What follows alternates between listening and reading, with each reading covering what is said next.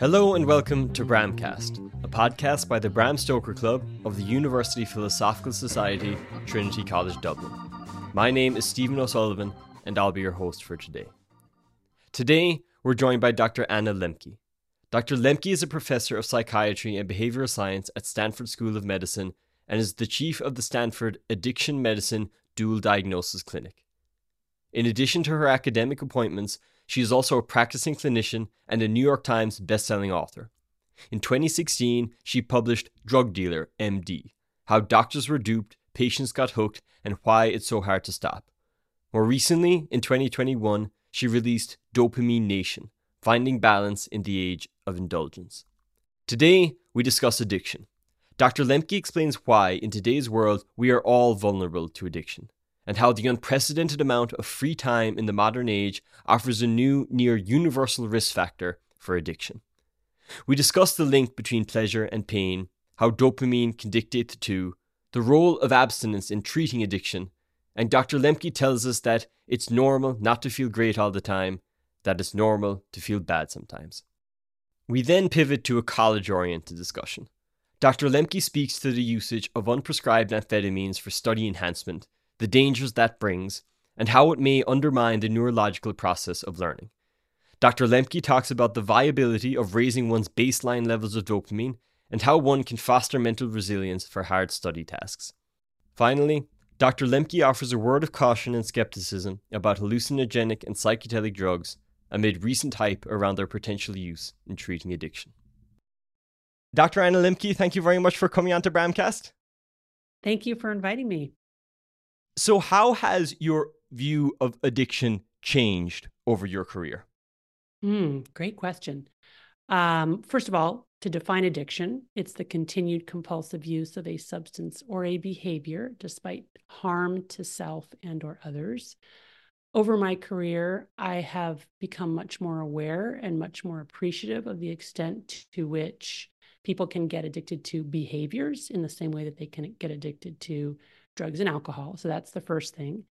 Uh, the second thing is my realization that in the modern age, the age that we live in now, we are all vulnerable to the problem of addiction, something I, I don't think was as true 100, 200, et cetera, years ago. And the reason for that is because of the ways in which um, the world itself has become drugified. Mm-hmm. And the the link, the um, development of an addiction uh, you write in your book is uh, innately linked um, to you know the the pleasure that comes from the addiction well you know the short acute pleasure from consuming but also the pain from thereafter could you explain that a bit maybe Sure. Yeah. So, I mean, we evolved over millions of years of evolution to reflexively approach pleasure and avoid pain. This is uh, based on highly conserved circuits that haven't changed across species over you know, many, many millions of years. Uh, and it's a great mechanism uh, for a world of scarcity and ever present danger where you have to work very hard up front to get the basics of life food, clothing, shelter, finding a mate. But it's a terrible uh, mechanism. Um, for the world that we live in now. And in order to understand why, you have to understand the ways and w- the ways in which too much dopamine can lead to a, a kind of a chronic dopamine deficit state. And the way that I like to describe that is to imagine that in your brain there's a balance like a teeter totter in a kid's playground, which represents how we process pleasure and pain. When we do something pleasurable, it tips one way, pain, it tips in the opposite direction. Now, obviously, this is an oversimplification. There are many other complex mechanisms going on. Uh, people can experience pleasure and pain simultaneously, for example, when they're eating spicy food. But in its simplified form, uh, this is how pleasure and pain work in the brain. And one of the overarching rules governing that pleasure that pleasure pain balance is that the balance wants to remain level, or what neuroscientists call homeostasis such that with any deviation from neutrality, whether to pleasure or pain, our brains will work very hard to restore a level balance. And they do that first by tilting an equal and opposite amount to whatever the initial stimulus was. So, to give an example, I like chocolate. chocolate releases dopamine, the reward neurotransmitter, in a dedicated part of my brain called the reward pathway. My balance tilts to the side of pleasure.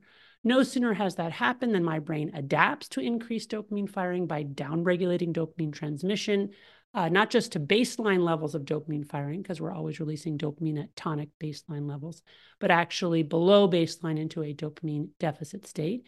That process is called neuroadaptation. And I like to imagine that as these little neuroadaptation gremlins hopping on the pain side of the balance to bring it level again. But the gremlins like it on the balance, so they don't get off as soon as I'm level. They stay on until I'm tilted in equal and opposite amount to the side of pain. And that's the come down, the after effect, the hangover, the blue Monday, or uh, at its most basic level, that in that moment of craving, that that moment of wanting to do it again as an expedient way, the most expedient way to restore a level balance, right? To get back to homeostasis. Now, if I don't indulge again, uh, those neuroadaptation gremlins get the message that no more incoming, they jump off the balance, homeostasis is restored. But in the modern world, you know, we have so much of everything and it's so potent um, and it's so easy to get and everybody's doing it and it's culturally sanctioned and encouraged et cetera so that it's very hard to stop at just one indulgence. So we repeat again and again. And what happens when we do that over time is those gremlins start to multiply. They get bigger and stronger. Eventually they're camped out on the pain side of the balance. And now we've changed our hedonic or joy set point. Now we need more of our drug in more potent forms and in larger quantities not to get high, but just to level the balance and feel normal. And when we're not using, we're walking around uh, with a balance tilted to the side of pain, experiencing the universal symptoms of withdrawal from any addictive substance, which are anxiety, irritability, insomnia, depression, and craving. Furthermore, more modest pleasures that used to give, give us pleasure no longer work because they can't compete with all of those gremlins. Plus, we're much more susceptible to pain because we're walking around in pain. So has this changed uh, over the past few decades as everybody's exposed to um, dopamine driving and addictive stimulus? Because eh, I'm not sure how prevalent it is now. I'm sure it's to, to an extent prevalent, but the idea of that addiction only happens to certain people, as though there's an innate hereditary component that some people are born with and some people are not. But it seems from what you're describing that if there is a hereditary component, it's less um, significant in the world we live in. Would that be accurate? Yeah, I think what I'm trying to do, for, for first of all, let's back up for a second. There's there's lots of epidemiologic evidence showing that people come into this world for varying degrees of with varying degrees of susceptibility to addiction and some people are much more susceptible to this problem than others and it's probably a complex polygenic innate inborn phenomenon. And we know that from family studies, from twin studies, mostly having to do with alcohol addiction, not so much other drugs or process addictions. But we can extrapolate that the same thing applies. Historically, we called that the addictive personality. Uh, in ancient times, people called it devil possession, right? There were all different kinds of ways to s- s- conceptualize that. Now we talk about a susceptibility to the disease of addiction. But it's also true that as we expose our brains to highly reinforcing substances and behaviors, we change our brains over time in the very way that I described, entering this kind of chronic dopamine deficit state, such that now we're craving and needing that substance just to feel normal and to stop feeling pain. And that piece of it, that exposure or access piece of it, is definitely new and different and unprecedented and making all of us more vulnerable uh, to getting into these kind of uh, compulsive loops, that addiction vortex. And we see that playing out epidemiologically too. So now we have, for example, demographic groups like women and older people who previously very seldom struggled with the specific phenomenology that we recognize as addiction and now are coming in in droves for the first time in you know recording of these events women and men uh, uh, the ratio is one to one in terms of alcohol use disorder. That was not so generations. For generations, it was five to one men to women, then it was two to one men to women, and for millennials, it's it's it's one to one. Uh, we are seeing older people, you know, the, the sort of the sort of the wisdom was well if you were going to have a problem with addiction you would manifest in your teens or early adulthood.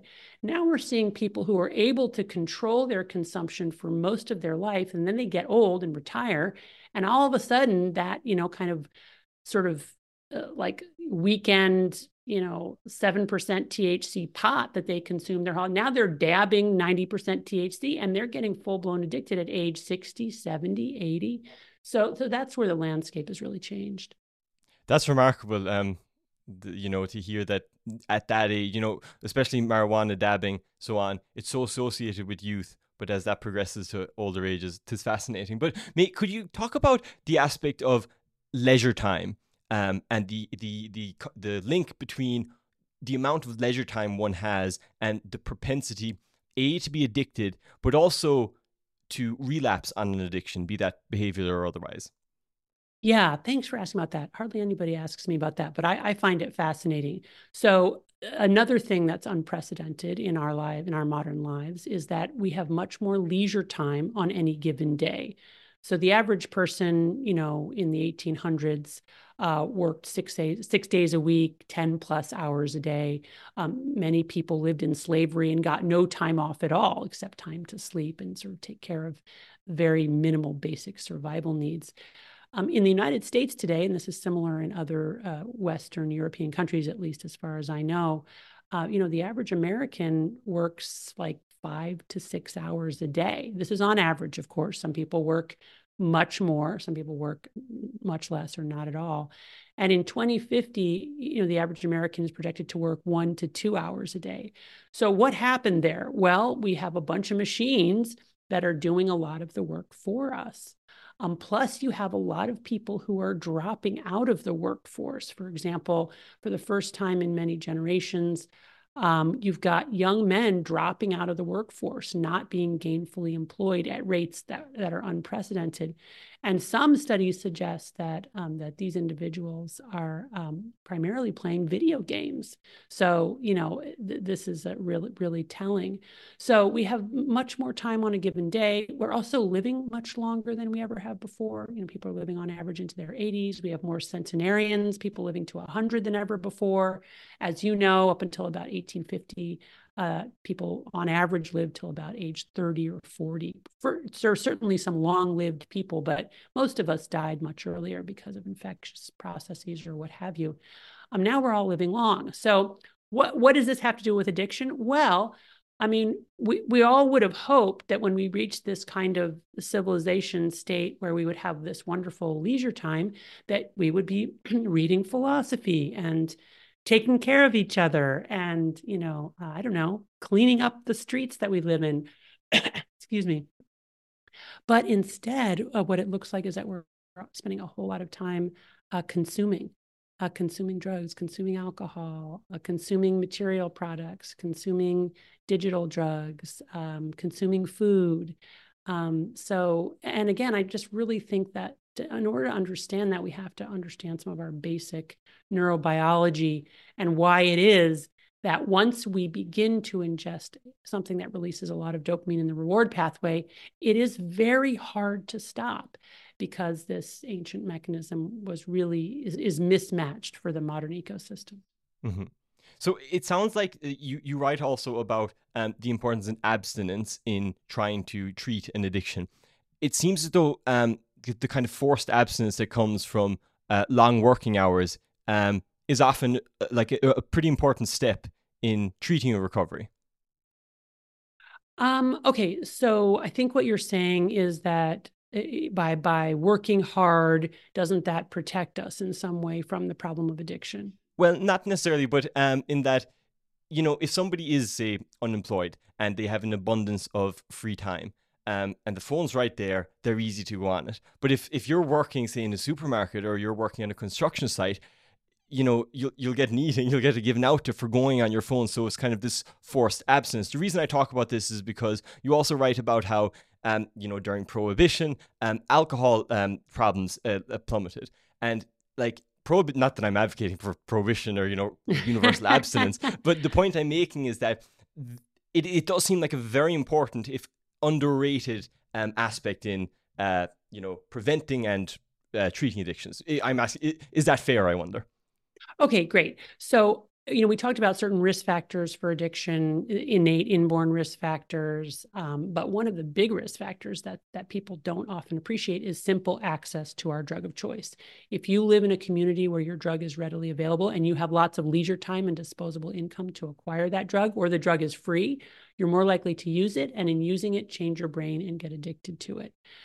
But how to intervene is is difficult because I mean, just want going back to your idea. Well, people could just if we, they just had jobs, but the truth is that it depends on what kind of job. If you have a job that's dehumanizing, then you can get into this very difficult kind of play hard, work hard phenomenon. Or even if the job isn't de- dehumanizing, but you work a lot, where then people they kind of organize and structure their time using rewards to do so. And that I would say that's a very common thing for modern folks. Like when I'm done with this, I will get to, you know, look at my phone or eat a cupcake or smoke a joint or, you know, have a glass of wine or whatever it is.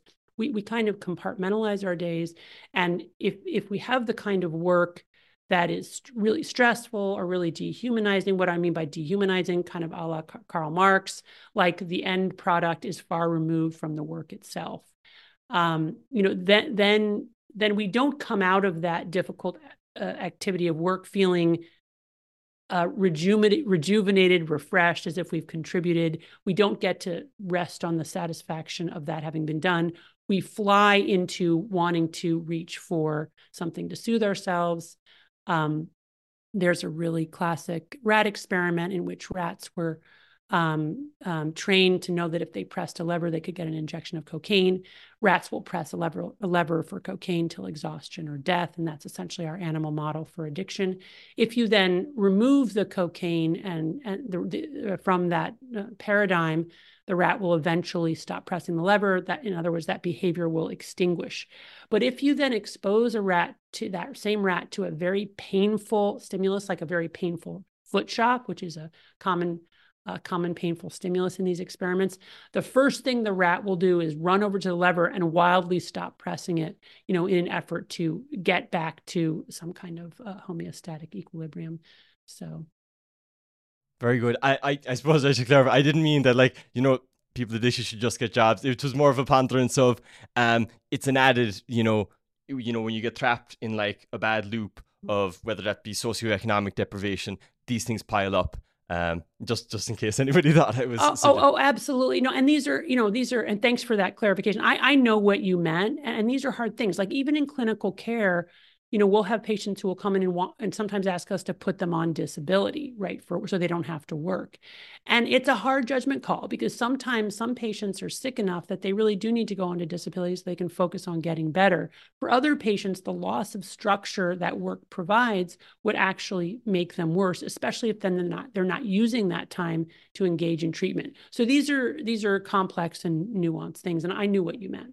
Absolutely, yeah. Um, you also write at the end of one of your chapters the reason we're all so miserable may be because we're working to avoid being miserable.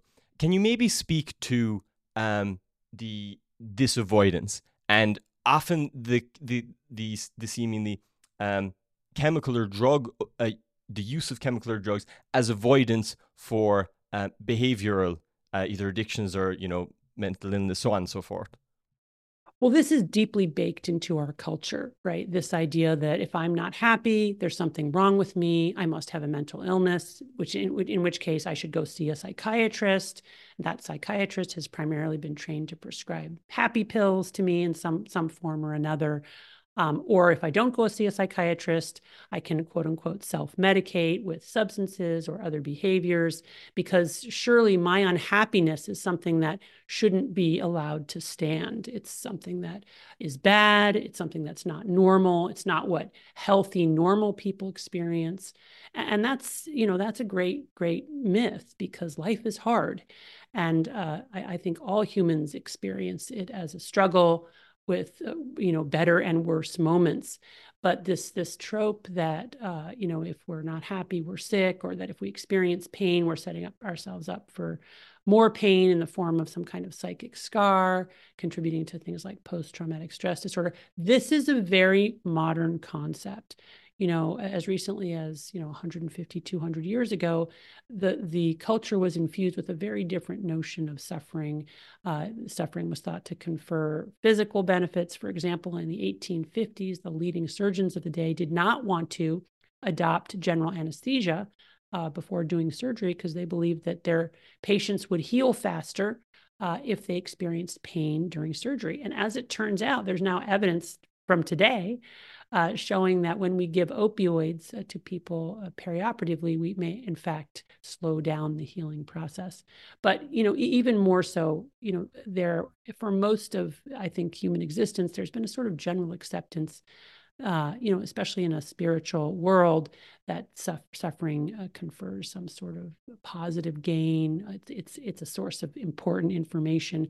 We don't think about it that way anymore, and I think that has really contributed to our tendency to want to look for some kind of quick fix in the form of a pill. Yeah, it was certainly an Irish thing. The Irish had um, a very long uh, history of embracing pain for not the positive reasons that you just, you know, the, it wasn't normal pain, but that's another story. Um, I mean, well, maybe, that, you know, just to make point, that can also go too far, right? Yes. I mean, so you know, there there are sort of unintended consequences and bad things on both sides. Yeah, absolutely maybe that's a good point to jump into a kind of student focused question. Yeah. And that's it seems to be ever growing more prevalent. I know I have friends in the States and it seems to have been the thing for quite a while. But there's more evidence in Irish campuses as well where say Adderall isn't readily available, but people taking um, Adderall and focus enhancing drugs, or you know, that's what they're using them for, whether they're clinically for that purpose, um, to cram before an exam. Um, c- could you talk about maybe um, the deleterious effects of doing so, as obvious as that might sound? Yeah, sure. So, uh, stimulants, amphetamines, and other stimulants release a whole lot of dopamine all at once in the reward pathway, invariably followed by this compensatory dopamine deficit state a huge vulnerability for addiction to stimulants. Now, not everybody who uses stimulants for performance enhancement will get addicted to them, but probably it's going to pan out to be about 10 to 20% will. Furthermore, I really question the type of learning that is happening uh, when people, you know, cram at the end with the use of stimulants. I mean, even neurobiologically, um, it makes me wonder, um, you know, whether or not in th- those you know insight and knowledge for the long term are being acquired. Now maybe the person who's taking stimulants doesn't care. They just want to you know do well on that exam and it's relatively mercenary and they're not really trying to learn. But um you know I, I think people should consider that you know as they're thinking about that way of of sort of getting work done and studying.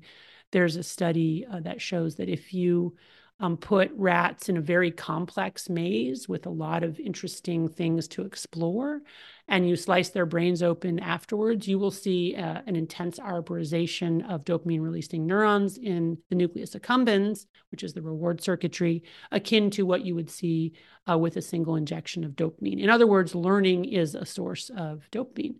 Um, if you then pre medicate those rats with stimulants, um, and then release them in the maze and then uh, slice their brains, you actually don't see that same arborization. So somehow uh, the drug, the stimulant, usurps the plasticity, um, probably because its own effect on that synapse is so overwhelming that there's no there's no possibility then for the brain to be plastic beyond that. So I think you know that that's part of it. But even from a kind of subjective phenomenological perspective, um, you know, we we see I see a lot of uh, folks who diagnosed with ADHD put on stimulants early on, um, you know, still using stimulants in college to study, and or or in their lives to do work, and then really um, develop a kind of identity about themselves, a pathology oriented identity. I'm a person who can't focus or get work done or be smart without this pill. And I just think that is such a shame because it really fails to celebrate the different kinds of brains that we have and the ways that we need all of the all of the different ways of thinking and being uh, in order, you know, to to make the world go round. And I, I I feel sad that people who may maybe have what we call attention deficit disorder, which I would call drifters and dreamers, um, you know, shoehorn themselves into jobs that are not really suited to them, and and so therefore can't really thrive, and then are dependent on a certain type of pill uh, in order to be able to function. I, I wish that both our school system um, and you know the world at large would make room more room for the great gifts that drifters and dreamers have to contribute. For sure. It it, it does make very little sense when you think about it as to why such a nuanced topic like learning and the ability to learn is pigeonholed into a binary i can learn or i can't learn. Right it's really sad really sad. People sort of again just whittling themselves down into this uh, very small space in the world. Maybe you could answer, um, or if I could pose the question, not necessarily um, exclusively um, for people with uh, attention deficit disorder, but broadly, you know, there's this large amount of um, limbic friction. I think is the is the word that's often used or the term that the things that we most want to achieve, maybe in a restful state, like we put them off so much. You know, through it requires a lot of limbic friction. There's uh, immense procrastination. Um, you know, obviously in the context of college, that's, you know, want to get the degree, you want to get the top grade, but you don't want to, it's hard to put in the work. Why is that? Why is there this disconnect between um, the goal that seems universally like, yes, this is the goal we want, but the effort you're saying maybe not? Well, I think some of this is, is again, uh, like a, a, a characteristic of modern work, which is that much of this work is very solitary so we're really expected to sort of buckle down on our own to make these things happen. And the work is incredibly disembodied. And we are really, we are bodies, right? We're, we're not just supratentorial minds, we're bodies. And when, especially for people who are high energy and physically restless, um, you know, when they don't respect the needs of the body and then just sit in mind and then try to get this kind of mind work done, you know, it doesn't go very well. We really have to respect the body, take care of the body, maybe even exhaust the body uh, so that we can be still enough for long enough to focus the mind to, you know, get this kind of uh, other kind of work done. And it's hard to do alone. I mean, it is really hard. But again, I think it's the fact that we are doing so much of this work alone. Um, we're not sort of moving in these tribes uh, toward this common goal, which is also a physical goal uh, you know, which is also immediate for our survival. So much of the work we do now, too, really requires an intense capacity for delayed gratification, right? I'm going to study uh, this topic, you know, every day for the next six months, and then I'm going to sit for the exam. Like, that's hard. That is just frankly hard. Um, so I think kind of again acknowledging the extent to which it's really difficult and then trying to remember the body and, and, and try to get support uh, with from other people, do it collectively. And, and frankly, just acknowledge too that some people just innately have a much greater capacity to do that kind of work than others. But it doesn't mean the ones who can't do it are somehow wrong brained, right? It's just a different kind of uh, brain. Absolutely. That's a very important point. Um, what are the best behaviors? Um, you, you alluded to maybe exercise there. Uh, but what are the best behaviors to foster that kind of um, uh, mental resilience for doing the delayed gratification uh, tasks? And maybe, yeah, particularly with respect to study, like we spoke about. Yeah. So, well, I mean, again, you know, any kind of embodied thing that that sort of takes care of our body, but is also effortful. Um, you know, when you think back to this pleasure pain balance, it turns out when we intentionally press on the pain side, for example, by exercising or through ice cold water immersion or intermittent fasting, things like these are very physical stuff those neuroadaptation gremlins actually go and hop on the pleasure side and we get our dopamine indirectly by paying for it up front so these are um, i mean these are things that we prescribe right? We prescribe daily exercise. We prescribe sometimes we prescribe ice cold water baths to people or putting their plunging their face or their hands in ice cold water.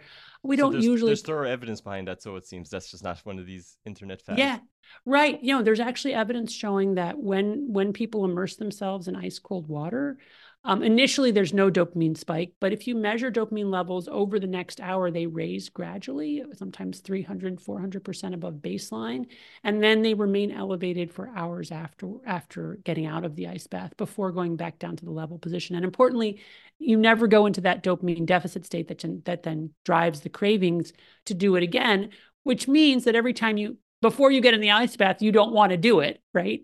Uh, every time before you exercise, you don't really want to exercise, but afterwards you feel better, which is why people are also much less susceptible to get addicted to ice cold water baths or addicted to exercise. Although I will say we do see exercise addiction. Uh, and then the intervention is similar. People have to abstain from that for a while.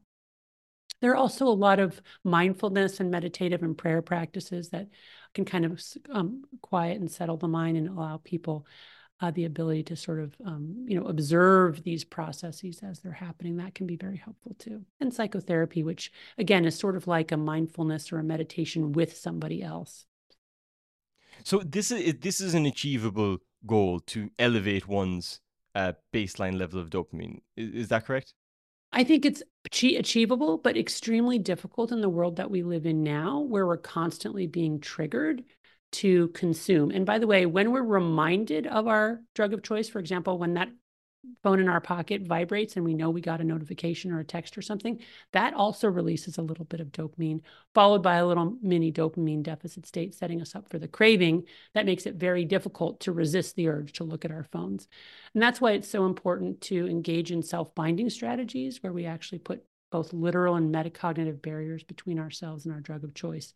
So, this is things like you know, powering the phone down. So it's literally not receiving or transmitting. It's amazing what that does to our phone awareness um, in terms of the mental preoccupation we have with checking it. Um, or things like grayscaling the phone so that it's not as potent and doesn't release quite as much dopamine, or things like getting alcohol or potato chips or cannabis out of the house so that if I got the urge to use, I would have to actually go to a friend's house or go to the store or something like that we really have to kind of we can't expect ourselves to constantly be triggered and resist those triggers. We have to kind of insulate ourselves from the world that's chasing us down to consume these products. Very good. Um, what in your opinion or do you find is the most pernicious misconception about dopamine um, well, I would say that, you know, a common misconception is that dopamine is only triggered by uh, quote unquote pleasurable substances. Um, um, you know, depending upon a person's unique wiring, um, you know, for some people, uh, like immediate pain can, can, can trigger dopamine. Um, it's also true that dopamine is very sensitive to novelty um, which is why people can get addicted to the news and doom scrolling. It's also sensitive to quantification, hence the likes and the ranks um, make those things worse. So it's it's not it's not necessarily just a pleasurable stimulus. It's it's really the neurotransmitter that's saying, hey, what's going on right now is important for your survival so you need to pay attention and then of course addiction is the co-opting of that survival drive with things that are not actually good for us uh, but our, our brain fails to see the difference. So I think that's that's one one thing that's important to recognize. Cool. Um, maybe to round off the conversation, I had a couple more questions about addiction just as we're conversing here. You distinguish between um, guilt and shame in the book um, when you know describing addiction and trying to treat it. Could you explain that? Because on, I think most people in the surface level use them almost synonymously. Oh, okay. Yeah. So um, well, there people have made distinctions before between guilt and shame, primarily along these lines.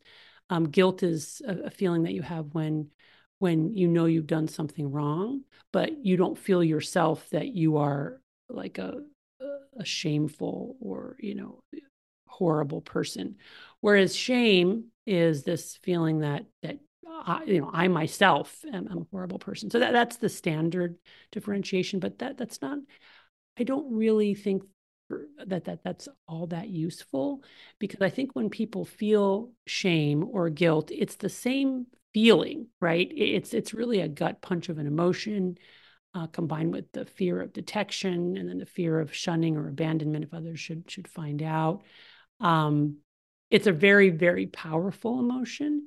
And to me, the difference there is not between guilt and shame, but really how the community responds. Um, and, and, so I've defined that as like the difference between destructive or malignant shame and what I call pro social shame. And the, the, truth is that if we didn't feel shame for certain actions, we wouldn't be motivated to change them. So, shame can be a very important pro social and necessary emotion. But in order for it to function in a pro social way, um, once we've been to, detected, we have to be given a path for making amends and changing that behavior. And that's what Alcoholics Anonymous does so well, right? So when people relapse, uh, they're not kicked out of the group. In fact, their relapse becomes a part of the club goods, part of the value, as others who haven't relapsed see that person and go, you know, there but for the grace of God go I. Plus, that person who's relapsed is then given very specific steps for how to get back into recovery. Um, so that's pro-social shame, you know, at work. Whereas destructive shame would be where we've done something wrong, we've been same emotion, we're you know we're found out, but then we're essentially isolated, shunned, told that don't talk about that, we don't want to hear that, and that's what I see happening in some faith-based organizations that purport to want to care for the, the sick and and and the hungry and and and whatever. Um, but then when it really comes down to it, don't don't really want to hear about that stuff. Want people to be like happy and you know uh, because I believe or whatever, my life is great. So it's it's very interesting how the I mean this isn't obviously this is a gross generalization, but people are leaving faith-based organizations in droves, at least in the northern Western world. And um, you know, may, maybe part of that is because it's not as much a place where people can show up as messed up as they are. Whereas in AA, the whole point is that you're messed up. So um, anyway, just a hypothesis. Absolutely, no. That you you you preempted my my the follow up question there about pro social shame because um again just you know like you said it's it may be kind of an underrated aspect of when when radical honesty, I think, is an you know a, a common way of putting it. To you mentioned that. Um, one more question about um, the, the the mechanisms maybe of addiction. I'm sure you've been put to, to, to this question before, um, but there was a, when during the Vietnam War. Just for listeners that don't know, um, there was a very high usage rate of heroin among U.S. soldiers. I think Lee Robins put it at as high as 34% uh, at one time, very high dependence. But that didn't translate to the addiction coming home, which on which is very very surprising here because it, when one is addicted to heroin, at least you know in Ireland, the states, the Western world, it's next to impossible to get off. Obviously there are, but it's very very difficult to. So why the huge gap between the difficulty of getting off it uh, when one is addicted to it in their maybe their home country, and yet the soldiers that were in Vietnam didn't? Oh, that's easy uh, it's it's access. So you know when, when they were in Vietnam, they were that was the the golden triangle. You know, opium and heroin was everywhere and, and cheap, so it was easy to get, and and everybody was using it. And when when those soldiers came back home, back to the United States, that was at a time when heroin, well, heroin's still illegal, but it was hard to get. Uh, people were uh, there were serious legal consequences for those who were uh, using or dealing. Um, and that was a time before prescription opioids were readily available. So, you know, you, they came home and they couldn't get it. And when they couldn't get it, they stopped using it. Um, and, and, you know, we see that again and again. You know, you mentioned earlier, uh, you know, uh, the time between about 1920 and 1930 in the United States uh, called Prohibition, when the uh, sale, importation, distribution of alcohol was made illegal, um, you know, all, people remember about that is that it created the kind of speakeasy black market for alcohol. What they don't often realize is that it decreased uh, alcohol-related liver disease by 50%. It decreased the rates of public drunkenness, and, and those changes lasted uh, well into the 1950s and 60s, when again the easy access to alcohol, especially now highly potent forms, um, have have contributed to unprecedented high rates of alcohol use disorder. So you know, access it, it's it's a big one. Okay, because I was I, I there's I think it was Kurzgesagt, um, the, the the online content creators, um, science content creators, they, they, they put forward the, one of the hypotheses, or maybe it was somebody else's, that it was the return to the kind of the better environment, that it was the uh, chronic stress of Vietnam. Do you think there's there's substance to that hypothesis, or uh, is, oh, is sure. It... Yeah, sure. I mean, you know, obviously, you know, they're not killing people or at, at threat of being killed and all, all that too. But you know, once people get addicted or regularly using a substance, even if their immediate stressor goes away, it's still hard to stop using that substance. Um, so uh, again, I, I do think that we almost spend too much time thinking about like the psychological um, sort of stress related parameters of addiction and not enough time appreciating that like people get addicted because the stuff is addictive right? And when you it's readily available and you use it a lot it changes your brain. Very good. Uh, final question now. What is the most uh, exciting uh, topic of research in in in addictive um, you know, psychiatry um, and what are you excited about the results that might yet come that you're looking forward to? Um, you know, I'm really excited about the the growing um, online communities where people are helping each other um, get into recovery, not even necessarily, um, you know, from traditional substances, but just conceptualizing a life of recovery and what it means. Um, and it, since the pandemic, that's been something that's really grown, and I'm excited about that kind of the the growth of that mutual help um, thing. I, I am not excited about um, hallucinogens and psychedelics, which is probably what you were hoping I was going to say, and what everybody else. No, actually, but uh, if you like, I I didn't even. think everybody everybody else is excited about that, but I'm very skeptical that that's something that you know that you would use uh, you know a handful of times would really make a difference for a chronic relapsing and remitting disease like addiction not to mention that that the psychedelics themselves have the potential for addiction anything that changes the way we feel that quickly um, is something that people who are vulnerable to addiction are going to gravitate to and we're of course seeing that now so yeah i mean I, you know there people are, are the, the, basic science is interesting. Um, you know, I, I, hope that continues. But I, I, do think that like looking harder at the psychosocial factors, you know, purpose, meaning, community, connection, um, those are going to be important. Very good. A, a, good word of caution to end on. Dr. Anna Lembke, thank you very much for coming on to Bramcast. You're very welcome. Thanks for having me. Thanks for your show. That was our conversation with Dr. Anna Lembke. If you enjoy the podcast, please like and subscribe. Until next time, thank you for listening to Bramcast.